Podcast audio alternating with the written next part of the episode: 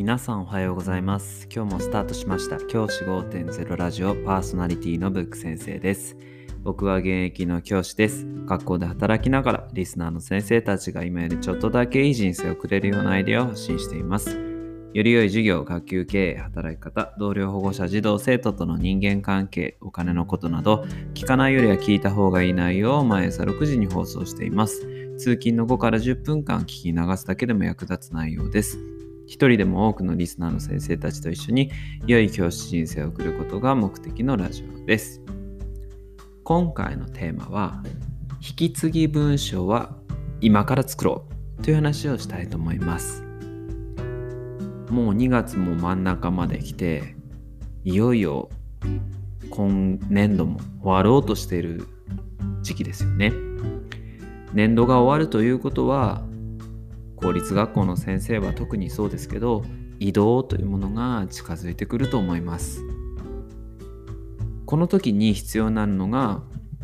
自分の公務文書だったり自分が担当している学級のことだったりをまとめた引き継ぎの文章になると思います。こういった文章を事前に準備しておく。中で僕がおすすめするのは2月のこの時期2月中旬から引き継ぎの文章を作り始める。これを僕はずっとおすすめしております。今日はその理由をご説明したいと思います。僕が引き継ぎ文章を2月の中旬から1ヶ月以上かけて作ることをおすすめする理由の1つ目は何か。というと3月に焦らないためです。3月は移動時期だったりまあ移動しない先生もそうですけど先生の入れ替わりがあったりで結構忙しい時期だと思うんですよね。この時期に引き継ぎ文章を作ってしまうというと抜けが出てくるんですよね。例えば、あ、このことを書かなきゃいけなかったけど伝えてないとか、あとはこの書類を準備してないとか、そういったものが出てくる可能性があります。そうなると、例えば3月の30日近くにそんなことになってしまうともう間に合わないんですよね。僕は学校というものは組織で動いていますから先生方一人一人がもちろんどんどん自分の思ったことをやっていいとは思うんですけど組織として動いている以上僕は僕自身がいなくなったから作業が進まないとか僕自身がいなくなったことで不都合が生じるではいけないと思っています。ですから引き継ぎ文章の中で次の引き継がれた先生方が不自由なくできるような準備をする必要があると思っています。4月の最初に例えば交通指導なんかがあったとしてその交通指導の担当の先生の割り振りだったりどこに立ってもらうかとかそういったものの割り振りなんかっていうのも事前に決めておくべきだと思います。なぜなら新しく移動してきた先生がその時期に4月の最初の年度当初の会議に資料を準備するのは本当に大変だからです。もうすでに知っている今働いている先生方が引き継ぎの中でそこまで作ってあげる。それがやはり組織として円滑に進むメリットだと思いますから僕は引き継ぎ文章を早めに作るのにぜひですねこの時期をおすすめしています。この時期から作り始めれば1ヶ月以上かけて必要な文章に抜けがなく完璧な状態で次の担当の先生に引き継げる。そういうふうに考えています。これが1つ目の理由です。1ヶ月以上かけて抜けがない引き継ぎをする。もう一つ。これはですね引き継ぎ文書を今作るのには意味があってこれですね来年度いるもしかしまあ例えば今年移動1年目で、まあ、特に移動希望もしていなくて来年も学校残るなっていう先生にも作ってほしいんですね。引き継ぎ書っていうのは文書っていうのは。なんでかっていうと自分のこの1年間やってきたことがきちんとまとめられているかどうかを確認するためです。これどういうことかっていうと例えば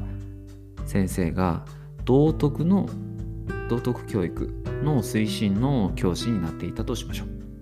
その場合道徳の授業で使ったしプリントとかあとは授業の記録とかをきちんと残せているかを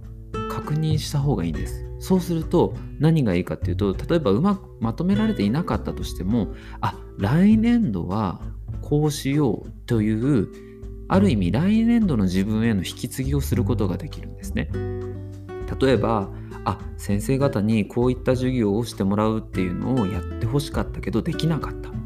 っていうことが今振り返ると分かればじゃあ来年度4月の頭からやってもらうためにはどうしたらいいかな？どういう施策を自分がしていったらいいかな？っていうことを1ヶ月以上かけて準備することができるんです。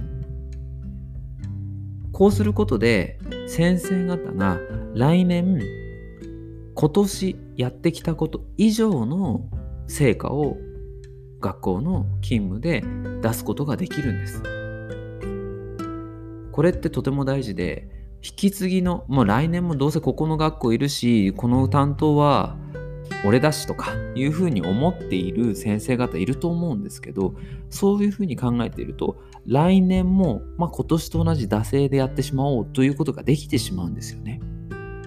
ですが引き継ぎ文章を作らなければいけないと自分を少しね自分にプレッシャーをかけることで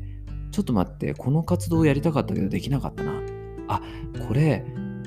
来年はやってもらいたいなみたいなものをどんどんどんどんこうあぶり出すことができるんですよね。こうすることによって来年度の自分が今年の自分より良い教師に近づくというふうに僕は思っています。引き継ぎ文書を作る2つ目の理由はこの自分の将来次来年度の自分への引き継ぎをするそして自分の教育活動をより良くするという目的です。以上2つが引き継ぎ文書を1ヶ月間以上かけて作る理由です。ぜひですね、来年度自分が今勤めている学校に残る残らないは置いておいて引き継ぎ文書来年度の人にいつ引き継いでも大丈夫な内容で引き継ぎをできるようなものを内容の文章を作ってみてはいかがでしょうか。1ヶ月以上かければいいものは必ず作れると僕は思っています。皆さん私と一緒に頑張りましょう。じゃあ今日はこの辺で。起立例着席。さよなら。また明日。